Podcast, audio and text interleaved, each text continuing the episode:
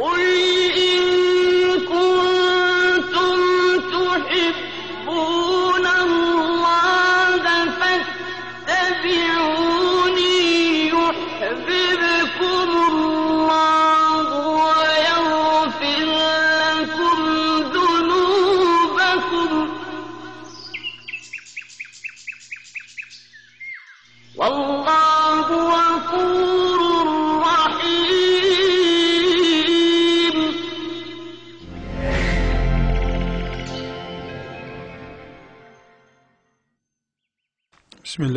Bismillahirrahmanirrahim. Elhamdülillahi Rabbil alemin. Ve sallallahu ve sellem ala seyyidina Muhammed ve ala alihi ve sahbihi ecma'in. Değerli kardeşlerim, Resulullah sallallahu aleyhi ve sellem Efendimiz'i, Peygamberimiz, cennete girmemizin ikinci şartı olarak görüyoruz. Bu Hristiyanların ve Yahudilerin yaptığı gibi keyiflerine uydurdukları bir peygamberi kiliselerinde veya ibadethane dedikleri yerlerde tören günleri anması şeklinde bir inanç, bir bağlılık değil elbette. Peygamberimiz sallallahu aleyhi ve sellem bizim ya suyumuz ya havamızdır. Çünkü Allah'a imanımız ya su yerine ya da hava yerine konacak. Peygamber aleyhisselam efendimiz de İkincisi hangisi ise o olacaktır. Peygambersiz kalmak, havasız ya da susuz kalmak gibidir. Biz ümmeti Muhammediz sallallahu aleyhi ve sellem. Biz peygamberimizi Medine'de iyi şeylerle anıp İstanbul'da, Erzurum'da, Diyarbakır'da camilerde hatırladığımız ticarette, aile hayatında yer yer unuttuğumuz bir isim olarak asla göremeyiz. Aksi takdirde hangi Müslümanlık, nasıl bir iman diye sorgulamak zorunda kalırız.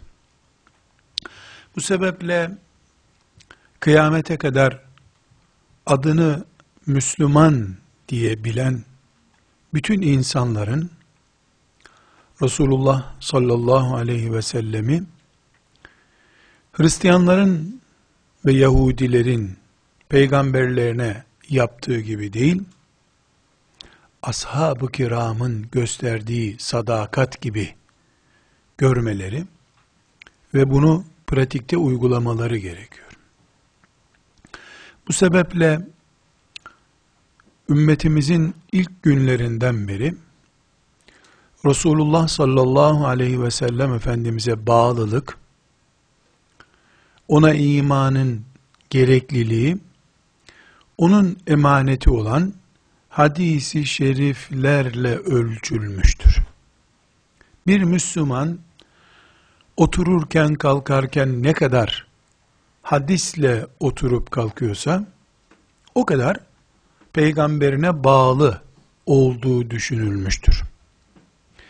İlim deyince Müslümanlar bunu anlamışlardır. Adamlık deyince de bunu anlamışlardır.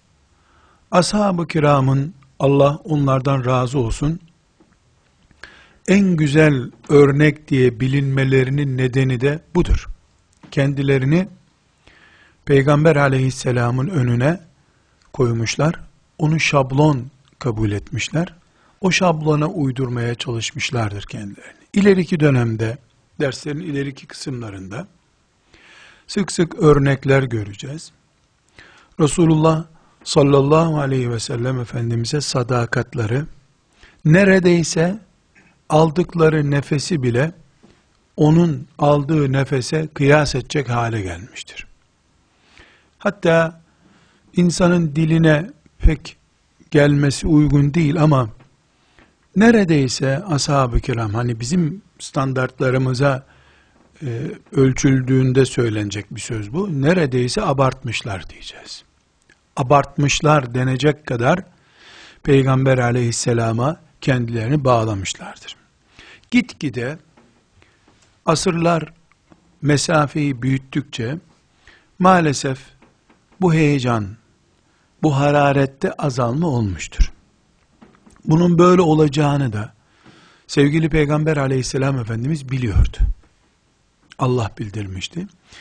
Bu bir tür onun mirasının gitgide ikinci plana itilmesi, biraz önce söylediğimiz gibi camilere, medreselere mahkum edilmesi veya insanların zevklerinden artan kısmıyla Resulullah sallallahu aleyhi ve selleme bağlanmaları gibi bir durum ortaya çıktı. Bunu biliyordu, haber verdi. Çünkü diyor ki, kim sünnetimin unutulmaya yüz tuttuğu bir zamanda bir sünnetimi ihya ederse, ona şu kadar sevap vardır diye başlayan hadis-i şerifler var.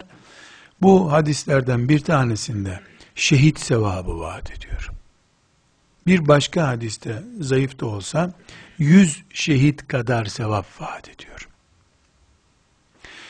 Bu ileriki döneminde sünnete bağlılığın önemine dair yapacağımız bölümlerde bunu konuşacağız inşallah. Ama şimdiden bilmemizde fayda var ki bir Müslümanın veya bir önderin, bir alimin, bir Allah dostunun, peygamberi kendisine şablon gören bir Müslümanın, unutulmaya yüz tutmuş bir sünneti ihya etmesi, canlandırması, Hamza radıyallahu anh'ın Uhud'daki şehadetinden aşağı bir şey değil. Uhud'da şehit olmuş Hamza, şehitlerin efendisi olarak Rabbine kavuştu. Gitti, şehadetiyle şu şu sonuçlar oldu, bitti. Ama filan asırda unutulmaya yüz tutmuş bir sünnet demek, peygamber binasından düşmek üzere olan bir tuğla demektir. Nihayetinde Peygamber aleyhisselam Efendimiz 5 milyon görev verip gitmemiştir bu dünyadan. Saysanız saysanız 300-400 tane sünnet var. Her 10 yılda bir bunların bir tanesi düşse, kimliksiz bir İslam, şahsiyeti peygamberle ayarlanmamış bir Müslüman ortaya çıkar sonunda. Tıpkı Hristiyanlar ve Yahudilerin Musa aleyhisselama, İsa aleyhisselama yaptıkları gibi. Giderdiler peygamberlerinden kalan bizim deyimimizde sünnetleri İsa aleyhisselamın Musa aleyhisselamın öğrettiği kimliği, mümin kimliğini bir bir bir bir düşürdüler. Sonunda kiliseye rüşvetini veren iyi dindar olacak kadar zina yaptığı halde papaz kendisini affettiği için, kumar oynadığı halde papaz kendisini oynadığı kumarı helal ettiği için yine ölüp bir mezarlığa konduğunda İsa onu bekliyor, Tanrı'nın iyi kulu diye bilinen biri olabildi. Nereden kaynaklandı bu?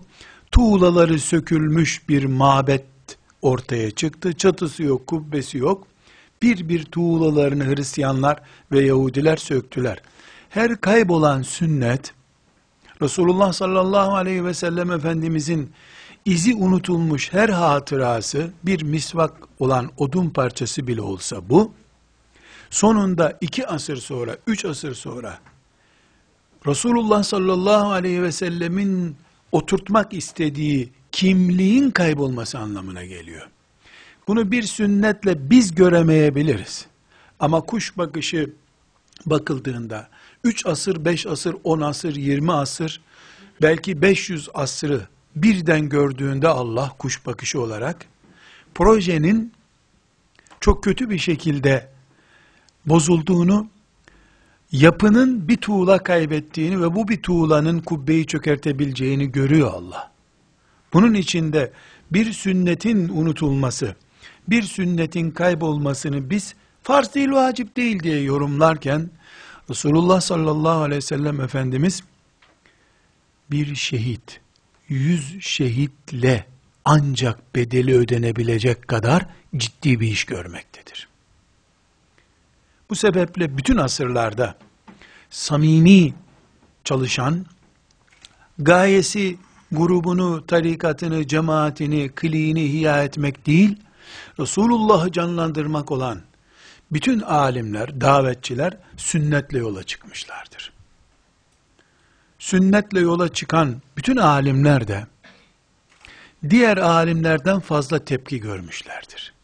Çünkü yaraya bizzat müdahale etmek istemişlerdir.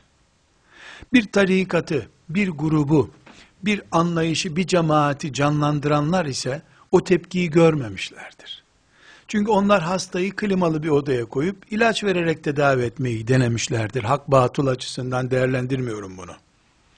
Ama sünnete direkt müdahale edenler, bir sakal konusunu ele alanlar, misvak konusunda yoğunluk koyanlar, bu yaptıkları işle bizzat kanayan yaraya hemen cerrahi müdahale yaptıkları için ne yapıyorsun aşırı gidiyorsun ithamıyla muhatap olmuşlardır. Ahmet bin Hanbel bunlardan bir tanesidir.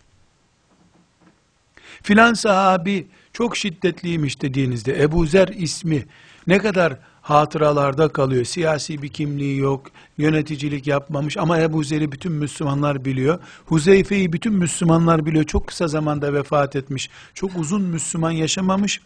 Çok uzun Peygamber aleyhisselamdan sonra yaşamamış olduğu halde Huzeyfe deyince bütün Müslümanlar biliyor. Çünkü sünnet tiryakisi.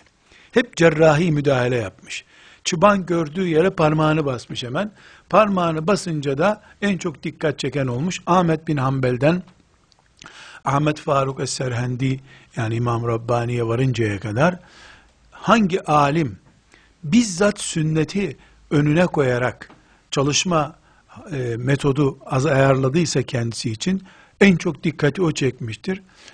En büyük yardımı da Allah'tan o görmüştür. Çok ciddi sonuçlar elde etmiştir ama ciddi ithamlara da uğramıştır. Çünkü şeytanın gaflet enjektesine karşı en ciddi yatırımı, en ciddi tedaviyi, pansumanı onlar yapmışlardır, yapmak istemişlerdir. Allah hepsinden razı olsun.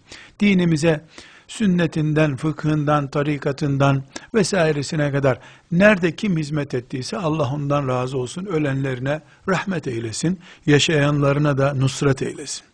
Şimdi kardeşler bütün asırlarda sünnet bu perspektiften bakıldığında din demektir. Ümmet çöktüyse sünneti kaybettiği için çökmüştür. Ya da sünneti bir köşesinden tutup öbür köşesini ihmal etmiştir. Teheccüde kalkmayı Müslümanlığın en büyük şartı olarak görmüştür. Cihat edip dini aziz kılmayı unutmuştur. Dengede olmak ise en büyük sünnetti zaten. O teheccüde sabaha kadar kalkmayı en büyük görev bilen, bunu müritlerine, ihvanına şiddetli bir şekilde aşılayan, teheccüde kalkmayanla protesto edip görüşmeyecek kadar teheccüdü önemseyen birinin, teheccüd namazını sabaha kadar kılanı protesto ettiğini, Resulullah sallallahu aleyhi ve sellemin sen sabaha kadar namaz kılacağım diyorsun ama benden değilsin uzak dur dediğini unutuyor. Çünkü sünnet teheccüd namazı kılmaktır. Sabahleyin cihad etmektir. Kur'an okumaktır. Anaya babaya iyi davranmaktır. Eşinle iyi geçinmektir. Çocuk yetiştirmektir. Ve bunların hepsini dengede yapmaktır sünnet. Fettekullaha mestata'tumdur sünnet. Herkes kapasitesi kadar, kudreti kadar Allah'tan korkacak, kulluğunu bu şekilde yapacak. Bu sebeple bütün asırlarda sünneti orijinal şekliyle Resulullah sallallahu aleyhi ve sellem Efendimizin emanet ettiği şekilde yaşamak, yani bir sünneti alıp öbürünü ihmal etmeden bütün sünnetleri dengede tutarak uygulayabilmek sünneti her asırda en önemli cihat konusu olmuştur. En önemli ibadet olmuştur. Asrımızda gelişen teknoloji, küfrün münafıklaşması sonucu alenen savaşma yerine Müslümanların iç dinamizmini bozacak çalışmalara yönlenmesi, yani Haçlı ordularının yerine internet ordularını salmış olması, Müslüman nesillerin şehvetler başta olmak üzere tarumar oldukları bir her cümerç içerisinde, alabora olmuşluk içerisinde bulundukları bu dönemde kardeşler, belki de Medine'ye hicret eden ashab-ı kiramdan neredeyse daha fazla sünnet dengesine muhtacız. Filan tesbihatı 500 defa yapmak sünnettir. Yeri geldiğinde o tesbihatı bırakıp anneye babaya hizmet etmek, eşinle gidip bir parkta 5 dakika hava almak o sünnetten daha önemli bir sünnettir şuuru bu zamanda kaybolmuştur. Müslümanlar iki türlü sıkıntıyla karşılaşmışlardır. Birincisi Resulullah sallallahu aleyhi ve sellem Efendimizin ikaz ettiği sünnetin artık depolara kaldırıldığı dönem olması gibi bir afetle karşılaştı Müslümanlar. Bu afetlerin afetiydi şüphesiz. Korkunç bir afet bu. Yok sayıldı. Müslümanlar istihza edecek hale geldiler sünnetle. Çok haya ederek, Müslüman gençler olarak, hanım kızlarımız Müslüman tesettürlü hanımlar olarak onların yanında bu örneği vermekten haya ediyorum. Bunun için de özür diliyorum ama bu yaşadığımız toplumun e, ne halde olduğunu ve sünnetlerin ne hale geldiğini anlamak için başka daha canlı bir örnek şu anda aklıma gelmedi. E, dikkat ediniz kardeşler, bir Müslümana sakal Resulullah'ın en önemli sünnetlerinden birisidir. Çok önemlidir. Hatta bu ümmeti Muhammed'in söz birliğiyle e, farz düzeyinde bir sünnettir. Çok önemlidir. Efendimizin emri çok açıktır. Müşriklere benzemeyin, sakalınızı uzatın. Çok açık. Mazeret olur. Vesaire olur. Tıbbi bir gerekçeden, siyasi bir gerekçeden dolayı Müslüman sakal bırakamaz. Ayrı o namazı da kılamayabilir Müslüman. Hacca da gidemeyebilir. Haçtan da önemli değil sakal. Ama kıyamet gününe kadar Muhammedun Resulullah diye iman eden hiçbir mümin karısına sorup sakal bırakmaz. Bir mümin sakal bıraktın eşinden izin aldın mı diye espri bile yapamaz. Hiçbir Müslümanın eşi, karısı, kızı Resulullah'tan değerli değildir sallallahu aleyhi ve sellem. Ama ben çocukluğumdan beri hafızlık yaptığım 5 yaşındaki günlerimde duyardım. Şimdi fetva olarak insanlar soruyorlar, arşivimde duruyor. Müslüman hanımefendi, hoca efendi size bir şey soracağım diye mail gönderiyor. Eşim benden rızamı almadan diye başladı. Rızamı almadan bir daha evlendi gibi zannediyorum ben onu. Rızamı almadan sakal bıraktı. Kesmesi gerekir değil mi diyor. Espri olsun diye değil, bir iman tazelemek gerektiği için siz hangi mezhepsiniz? Müslüman mısınız diye sorduğumda bağlı olduğu tarikatı söyledi. Demek ki sıradan bir Müslüman da değil, ehli tarik bir Müslüman. Ama Müslüman mı sorusu ciddi bir soru burada. Bakınız sakal kesmek küfür değil. Kafir olmaz sakal kesen. Ama bir Müslüman Resulullah sallallahu aleyhi ve sellemin sünnetini eşine sormayı, çocuğuna sormayı, patronuna sormayı düşünebildiği zaman biz de Müslümanlık nerede diye düşünürüz. Ümmetimiz bu afeti yakalamıştır. Dedik ki iki risk var. Sünnet açısından. Resulullah sallallahu aleyhi ve sellemin emaneti açısından iki risk var. Birincisi sünnet yok sayılabildi. Farz değil, vacip değil. Hiç önemli değil der gibi oldu. Bu neye benziyor biliyor musunuz kardeşe? Bu benzetme. İnsan ne ile yaşıyor? İşte kalp, beyin, tamam doğru kalp ve beyinle yaşıyor. İnsanın herhangi bir parmağı koptuğunda ölmez. Çünkü parmak veya dış organlar e, hayati değildir insanda. Ama herhangi bir insanın arkadaşlar paslı bir çivi parmağına değdiğinde gerekli tıbbi tedbirler alınması 6 ay sonra mezara girer. Parmak öldürücü değil ama parmaktan giren bir mikrop öldürücü. Sünnet farz değil. Adı sünnet zaten. Yapmak da farz değil. Ama sünnete tazim. Onu Resulullah'ın hatırası olarak görmek budur. Hayati değil, hayata son veriyor. Kalp gibi değil, beyin gibi değil ama hayata son veriyor. Verebiliyor. Bir, bu sıkıntımız var. İki, bir dengesizlik. Sünnetlerden birini abartmak. Bir sünneti bütün sünnetlerin yerine koymak. Mesela en basitinden yine sakaldan devam edelim. Sakal bırakması bir Müslümanın sünnet. Sakal bırakıyor ama sakal bırakan bir Müslüman gıybeti bırakamıyor. Sakal bırakıyor, yalanı bırakamıyor. Sakal bırakıyor, sigarayı bırakamıyor. Sakal bırakıyor, zikredemiyor. Bir sünnete sarılıyor, o sünnetin aslında ölü doğmasını sağlayacak 40 tane yanlış iş bidat ihdas ediyor. Bu sebeple biz müminler olarak gerek birinci ve gerekse ikinci sıkıntıda müminler olarak hepimiz oturup Resulullah sallallahu aleyhi ve sellemin sünnetini bir Ebu Bekir, bir Ömer, bir Ali, bir Osman ciddiyetinde yeniden yaşama, diriltme mücadelesi yapmak zorundayız. Bu sebeple biz Resulullah sallallahu aleyhi ve sellemin sünnetinin, peygamber kimliğinin bize aktarıldığı cümleler demek olan hadisi şeriflerle diriliş mücadelesine girmek zorundayız. Hadisi şeriflerle dirildiğimiz zaman, hadislerin etrafında toplandığımız zaman, şucu bucu olmaktan kurtuluruz.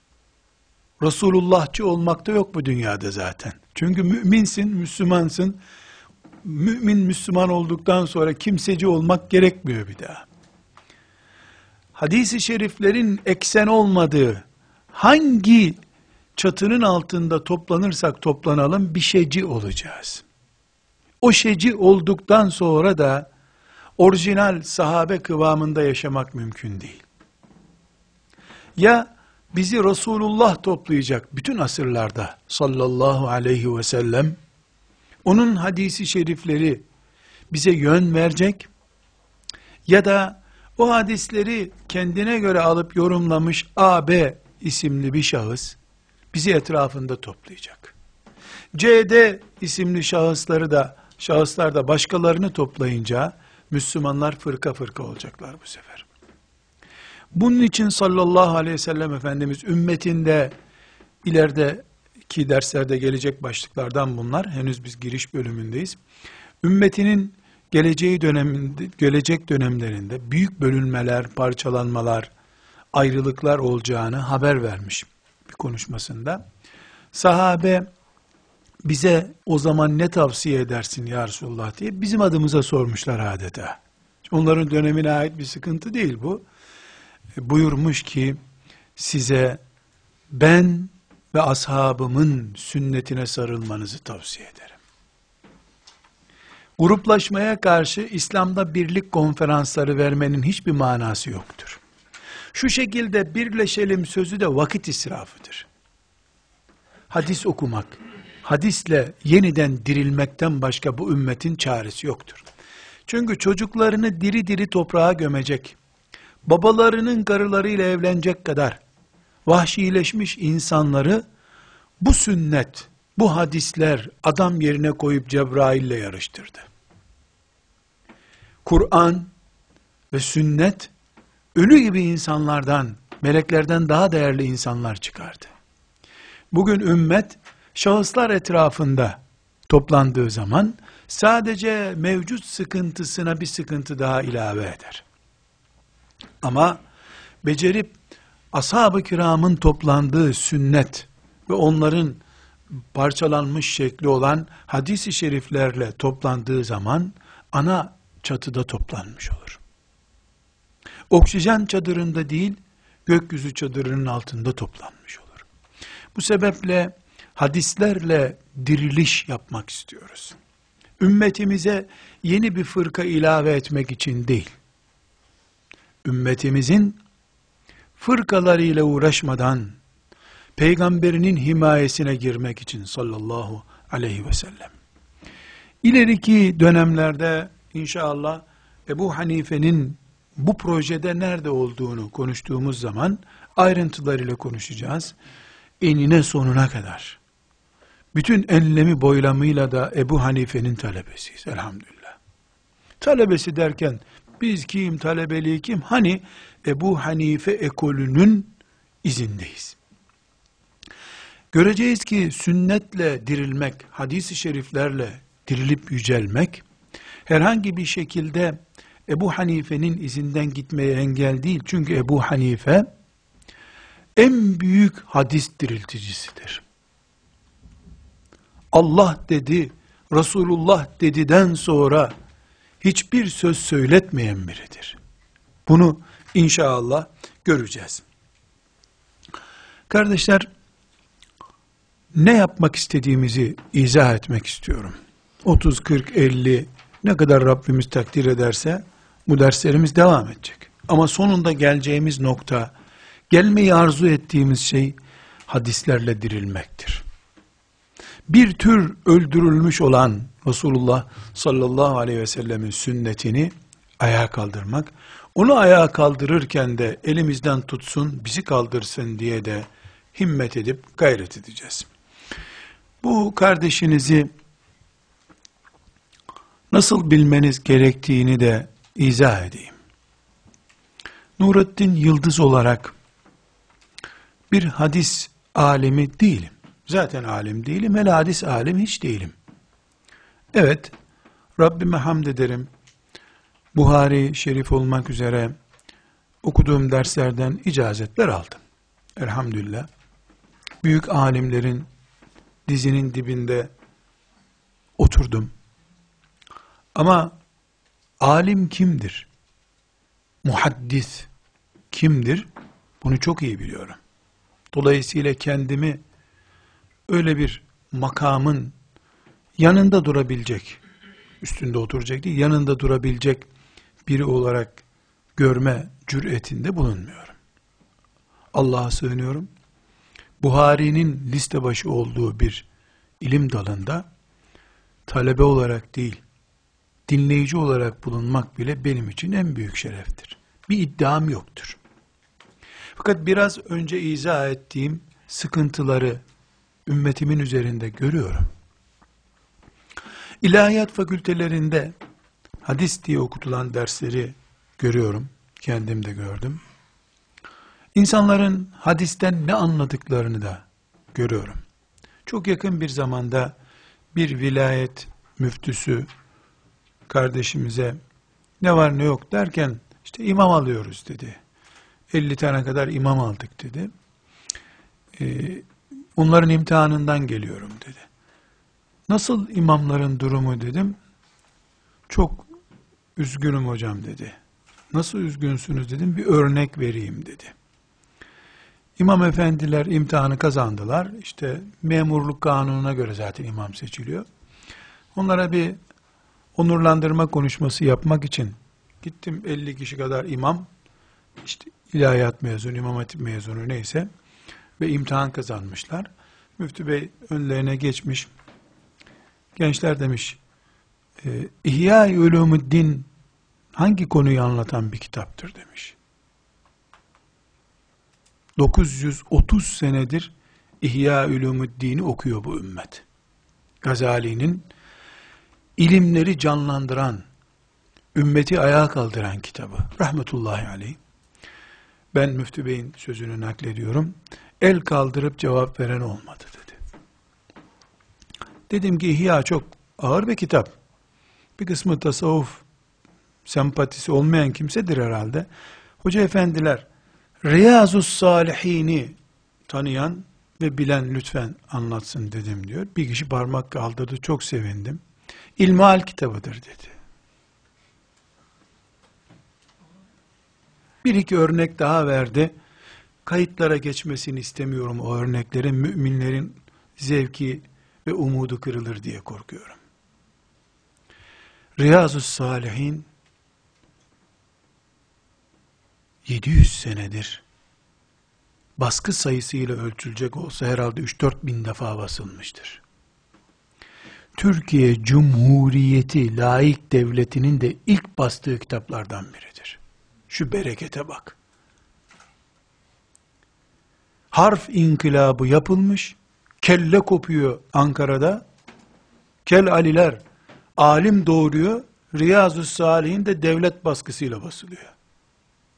Muhteşem bir şey ve bu ümmete namaz kıldıracak İmam isimli insan Riyazu Salih'in tanımıyor.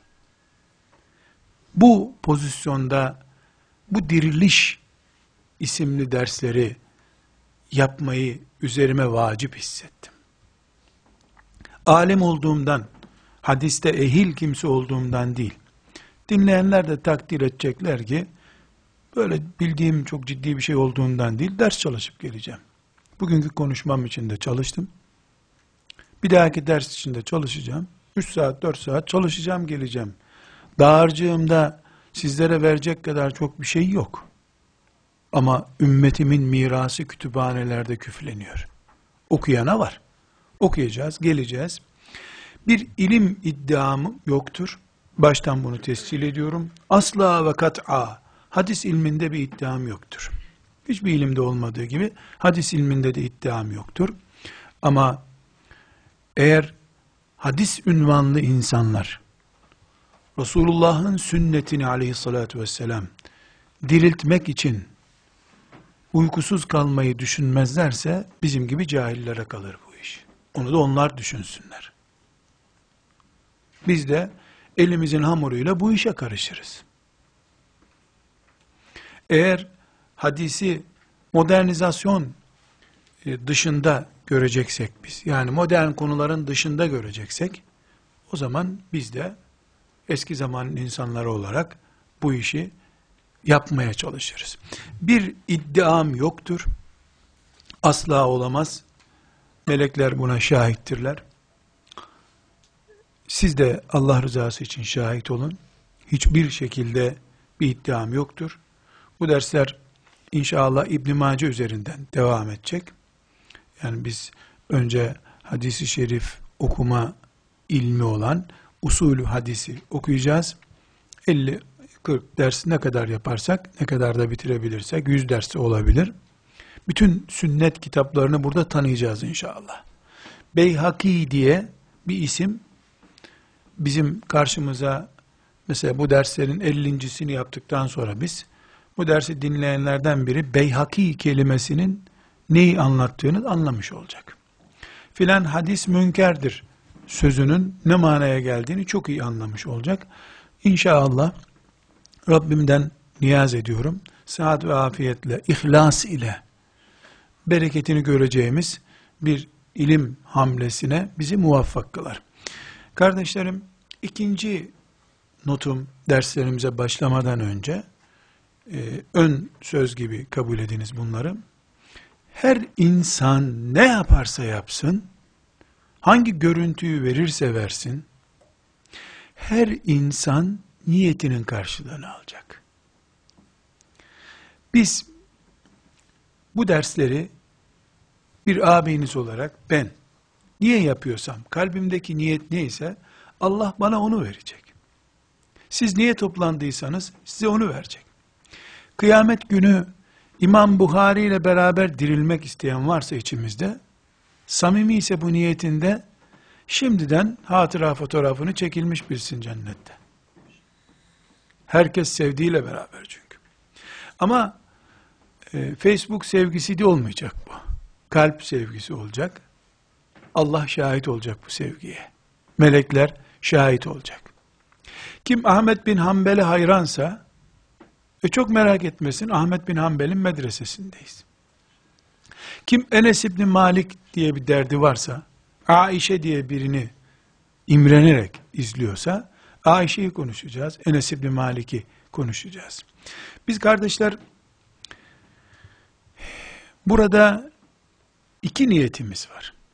Birincisi, Resulullah sallallahu aleyhi ve sellemin sünneti dolayısıyla Resulullah zayıf düşürülmüştür. Camilerinde bile ona ait levhasında mihrabın Allah Muhammed yazıyor. Sünnetler camilerde bile konuşulamaz olmuştur. Bu garipliği döneminde ki bu da onun haber verdiği şeylerden biridir. Resulullah'a yardım edenlerden olmak istiyoruz. Bize muhtaç mı? Kesinlikle değil. Ama biz bu imtihanı yapmakla ona muhtacız. Muhtaç olduğu için değil o. Allah onu gökleri kafirlerin başına indirerek de destekleyebilirdi. Ama bizi imtihan etmek için bizi Allah yardımla görevlendirdi. Biz ümmeti Muhammediz. Peygamberimizin kaymağını yiyip gidecek bir kafa yoktur bizde. O Yahudi kafasıdır. O muharref Hristiyanlığın mensubu Hristiyanların kafasıdır. Biz Resulullah sallallahu aleyhi ve selleme canlar veren ashabın peşinden gideriz. Birinci gayemiz Resulullah sallallahu aleyhi ve sellem Efendimizin sünnetine dolayısıyla Resulullah'a yardım etmektir. Onun sadakamıza ihtiyacı yoktur. Bizim duamıza da ihtiyacı yoktur cennete girsin diye. Bize bıraktığı din bize lazım olduğu için biz ona yardım etmek zorundayız. Bu sebeple içimizdeki hanım kızlarımızdan bir tanesi İmam Bukhari olmasa bile İmam Müslim olma imkanı bulmasa bile beş sene sonra çoluk çocuğuna karıştığında Resulullah sallallahu aleyhi ve sellemin sünnetinin ne olduğunu herhangi bir kitap okumadan bilip anlayıp komşularını anlatacak, çocuklarına öğretecek hale geldi mi aradığımızı bulduk demektir. Elhamdülillah. Çünkü bir Ebu Bekir bir milyar oldu bugün. Bir Hatice bir milyar oldu. Bu ümmet peygamberine yardım etmeye mecburdur. Peygamberinin kaymağını yiyip şefaatini bekleyip çekip gidemez. Bir bu. Bunu istiyoruz. İkincisi de Resulullah sallallahu aleyhi ve sellem defalarca kim benden duyduğu bir hadisi başkalarına ulaştırırsa Allah onun yüzünü güldürsün diye dua etmiştir. Bu duayı yaşarken tatmak istiyoruz. Bir hadis değil, bin hadis öğrenip taşımak istiyoruz. Böylece Resulullah sallallahu aleyhi ve sellemin dünyada iken şefaatini yakalamak istiyoruz. Biz öldükten sonra şefaat et buna ya Resulullah diye kiralık hocaların bağırıp çağırmasındansa, sağlığımızda iken onun bir hadisi şerifini ayağa kaldırır, hadisleri diriltir ve hadislerle diriliriz. Böylece benim bir hadisimi başkalarına ulaştıranın Allah yüzünü güldürsün sözü benim bizim için de geçerli olur. Bu iki şey için yola çıktık. Yani bir dinimizin hizmetinde olmak istiyoruz. Bir de bizim menfaatimiz olan Peygamber aleyhisselamın duasına ulaşmak istiyoruz. Kardeşler üçüncü bir nokta sözlerimin başında da söylediğim gibi küfür artık taktik değiştirdi. Haçlılar 6-7 defa Anadolu topraklarından ve değişik yerlerden e, Mekke'ye kadar ulaşmak istediler. Bu yaşadığımız asırdan önceki asrın başında İslam topraklarını ordularıyla işgal ettiler. Aç ve çıplak silahsız insanlar yalın ayak kafirleri topraklarından kovdular. Kafirler baktılar ki İslam'la ordu, silah kullanarak uğraşmak hem pahalı hem sonuç vermiyor. Çok daha ucuz ve daha müessir bir taktik seçtiler. Müslümanların imanlarını çürütmeyi denediler. 1700'lü yıllardan itibaren Hollanda'da hem montofon ineği beslediler hem de Resulullah sallallahu aleyhi ve sellemin hadislerini ezberleyen oryantalist beslediler. Ama montofon ineklerini sütünü sağmak için beslediler. Oryantalistleri de Müslümanların imanını sağmak için beslediler. Yüzlerce oryantalist, Arapça ifadesiyle müsteşrik yetiştirdiler. Bu adamlar binlerce hadis ezberlediler. Kütüphanelerde gizli bulunan onlarca kitabı radekte edip piyasaya çıkardılar. Neticede hadis bilen gavurlar türedi. Bununla ne o zamanki hilafet, Müslümanların halifesi, ne de cemaatlerden bir cemaat ilgilenme ihtiyacı hissetmedi. Gavurlar okusun okusun dediler. Belki iman ederler dediler. Onlar iman etmedi ama müminlerin çocuklarının imanını çürüttüler. Eğlendiler Müslümanlarla. Bu eğlence bize pahalıya mal oldu. Başta Mısır olmak üzere, sonraları da 1950'lerden sonra da Ankara'da açılan İlahiyat Fakültesinden sonra da Türkiye'de Müslüman, namaz kılan, oruç tutan, belki sakalı olan insanlar Peygamber aleyhisselamı bir ilkokul öğretmeninin yerine koydular. Şu sözü doğru söylemiş olabilir mi? Bu hadis aslında olmamalıydı.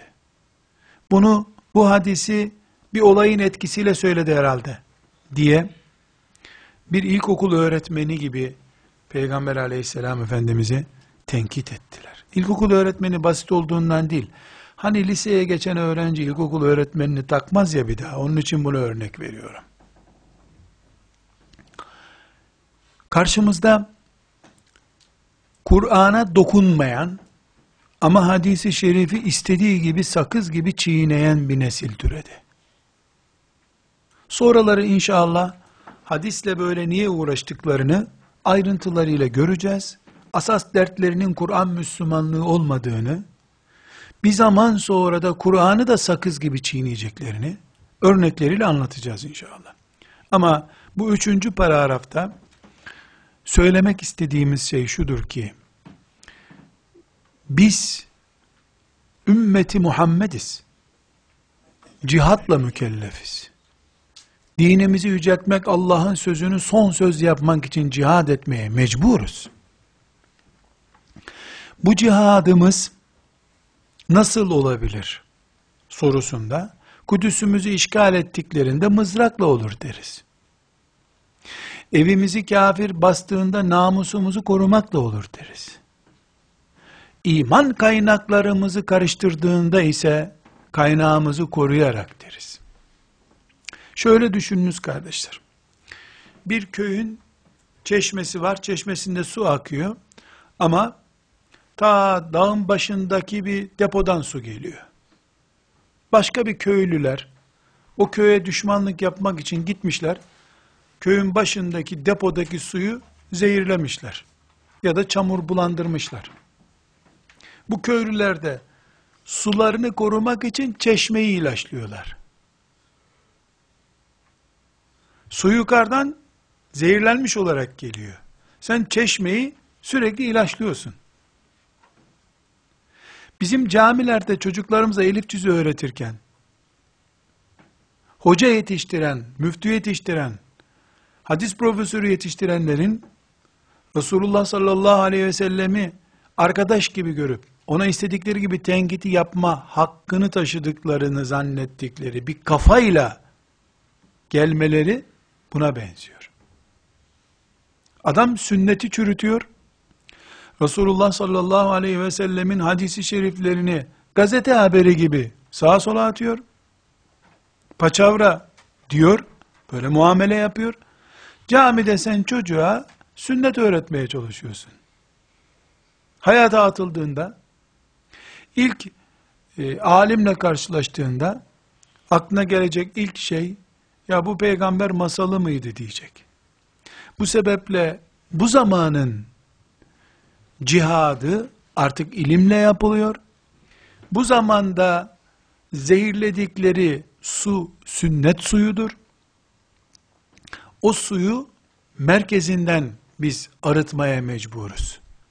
Suyun deposunu korumaya mecburuz. Bunun için sünnetle diriliş yapalım diyoruz. Bunun için sünneti dinlediğimiz kadar, anladığımız kadar Müslümanlığımızı yaşayabiliriz diyoruz. Aksi takdirde her sünnet için bir enstitü kurman lazım. Her hadis için onlarca seminer vermen lazım. Her musluğu ilaçlamaya çalıştığın gibi. Hadi bu evin musluğunu temizledin, ilaçladın, öbür evin musluğu kirleniyor. Çünkü depodan kirli geliyor. Sünnetle bunun için oynuyor adamlar. Bunun için hemen mikrofonu ele aldıklarında hadisleri Ebu Hureyre'yi Enes İbni Malik'i itham ediyorlar. Bunun için haya etmeden anası olduğu halde Ayşe anlamaz bu hadisten diyor. 1400 sene sonra laik bir okulda okuduğu üç satır yazıyla o anlıyor. Resulullah'ın kucağında oturup hadis öğrenen Ayşe anlamıyor. Bunu söylerken ne diye söylüyor adam? Savaş yapıyor çünkü. Atıyor, tutarsa tutar, tutmasa zararı yok. Zaten masraf etmedim diyecek. Bu sebeple biz burada cihat yapıyoruz. Hadislerle diriliyoruz. Bu dirilişimiz bizim için cihat değerinde Allah'ın izniyle. Böyle görüyoruz. Böyle görmek zorunda olduğumuza inanıyoruz. Kardeşler dördüncü bir madde daha bir ön söz olarak bunları zikretmek gerekiyor. Biz hadis-i şeriflerle dirilme mücadelesi yaparken inşallah belli sonuçlara ulaşacağız. Bu sonuçlardan birkaç tanesini zikretmek istiyorum. Birincisi oturup Arapça kursuna gidip bir sene Arapça öğrenmiş kadar Arapça öğreneceğiz. Çünkü bilhassa usulü hadis okurken yaklaşık olarak 300 civarında kavram ve Arapça ıstılah öğreneceğiz. Bu en basitinden zayıf ve sahih kelimelerini yüzlerce binlerce defa kullanacağız. Bu kelimelerin aslını öğreneceğiz Arapça olarak. Biz iyi bir hadis öğrendiğimizde Arapçada müthiş bir mesafe kat etmiş olacağız. Bu sebeple dersleri dinlerken tuttuğumuz notlarda özellikle kelimenin Arapça köküne muhakkak değineceğim inşallah. Bunu ihmal etmeyiniz. Mini bir Arapça stoğu yapmış olursunuz. Hadis okurken de zaten Arapça öğrenmiş olacağız. İkinci olarak kardeşler, hafız olanımız veya olmayanımız.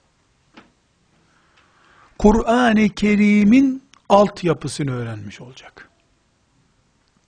Çünkü hadisi şerifler, Kur'an'ın insan düzeyinde açıklanmış şeklidir. Usul hadis öğrenirken, hadisi şerif ilmine dalarken, bu nimetle de karşılaşmış olacağız. Üçüncü olarak kardeşler, ki asıl lezzet burada, Resulullah sallallahu aleyhi ve sellem Efendimizin yakınlığı, şefaati ve bereketi üzerimizde olacak. Şöyle bir 10-15 ders yaptıktan sonra hadisi şerif dersinden çıkınca kendinizi havuzdan çıkmış gibi hissedeceksiniz. Bu defalarca izlenmiş, görülmüş bir mucizedir. Hadis-i şerif bir lezzettir. O lezzetle meşgul olmak insanı mutlu eder. Dünyada ve ahirette. Biz sünnete ehil olmuşluğumuzu lafla, kimlik kartlarıyla filan beyan edemeyiz. Hadis ilmine verdiğimiz emek, Resulullah sallallahu aleyhi ve sellemin sünnetine gösterdiğimiz ilgi, böyle bir ders halkasında bulunmuş olmamız, ispatı vücuttur. Burada ispat ediyoruz ki biz, Resulullah sallallahu aleyhi ve sellem ile beraberiz. Belki onun bastığı yerleri öpecek seviyede bile değiliz biz. Belki melekler bizi şimdilik onun bastığı yerleri görmeye bile aday görmüyorlardır. Ama şunu görecek melekler ki büyük düşünüyoruz. Resulullah sallallahu aleyhi ve sellem ile beraber beraber olmuş, beraber yaşamış, beraber düşünmüş gibi olmak istiyoruz. Enes İbni Malik'in fotokopisinin fotokopisi gibi bir şeyler olmak istiyoruz. Becerebilir miyiz? Allah'ın yardımına sığınırız. Becerelim diye yardımını dileyeceğiz Allah. Kardeşler, bir başka bu dördüncü maddede ne elde edeceğiz sonunda sorusuna dedik hani Arapça öğrenmiş olacağız. Kur'an'ın altyapısını çözmüş olacağız inşallah. Resulullah sallallahu aleyhi ve selleme bedensel ruh ve göz olarak yaklaşmış olacağız. Bir başka elde edeceğimiz sonuçta inşallah yolundan gittiklerimizi tanımış olacağız. Ahmet bin Hanbel ile aramızda 1200 sene var. Ama Ahmet bin Hanbel'i bugün yanımızda hissedeceğiz. Bukhari ile aramızda 1150 sene var. Ama kendimizi Buhara'da onun dersini dinlerken göreceğiz. Kimin yolunda olduğumuz belli olacak. Elhamdülillah. Hiç kimse bizi bir şeyci olarak itham edemeyecek.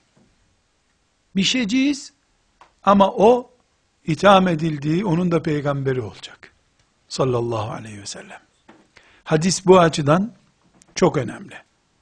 Hadis usulü öğrenmekte bunun mantığını oturtması bakımından çok önemli. Ve kardeşler bu ne elde edeceğiz? Ne elde etmeyi istiyoruz? Sonunda geleceğimiz yer neresidir?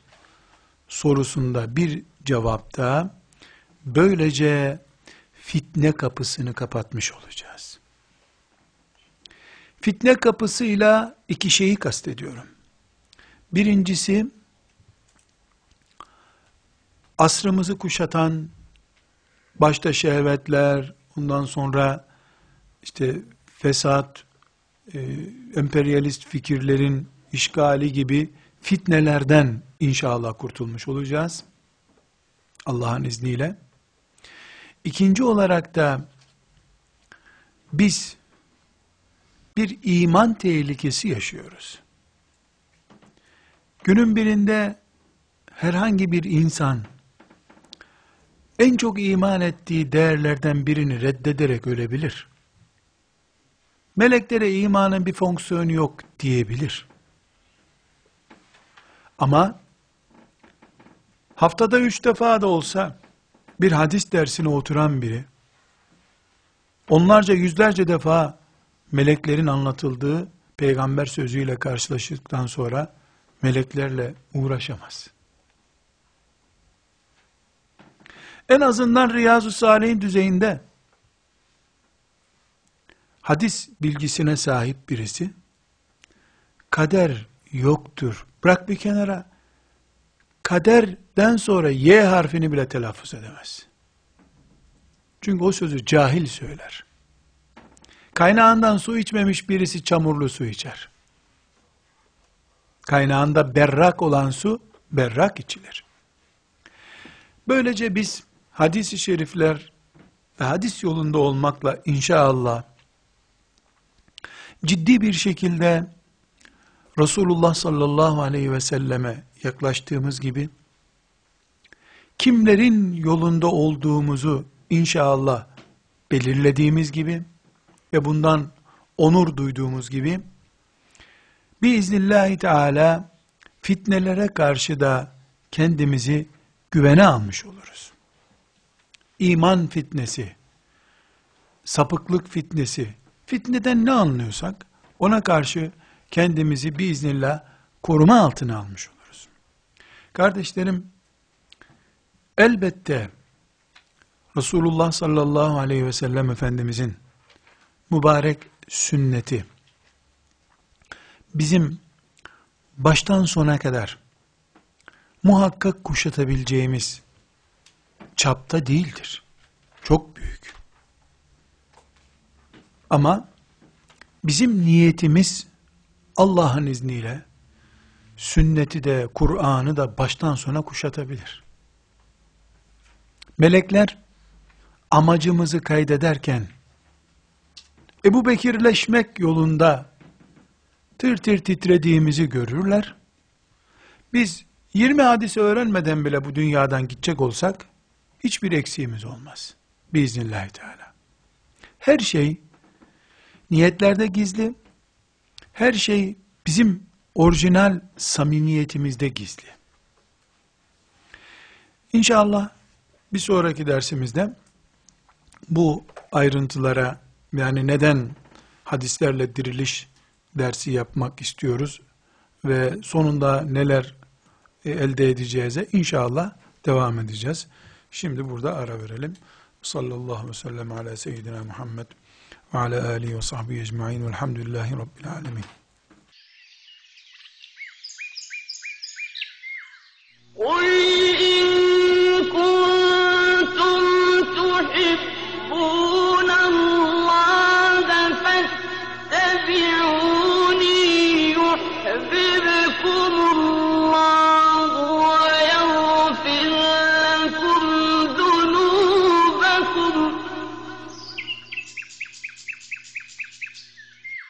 والله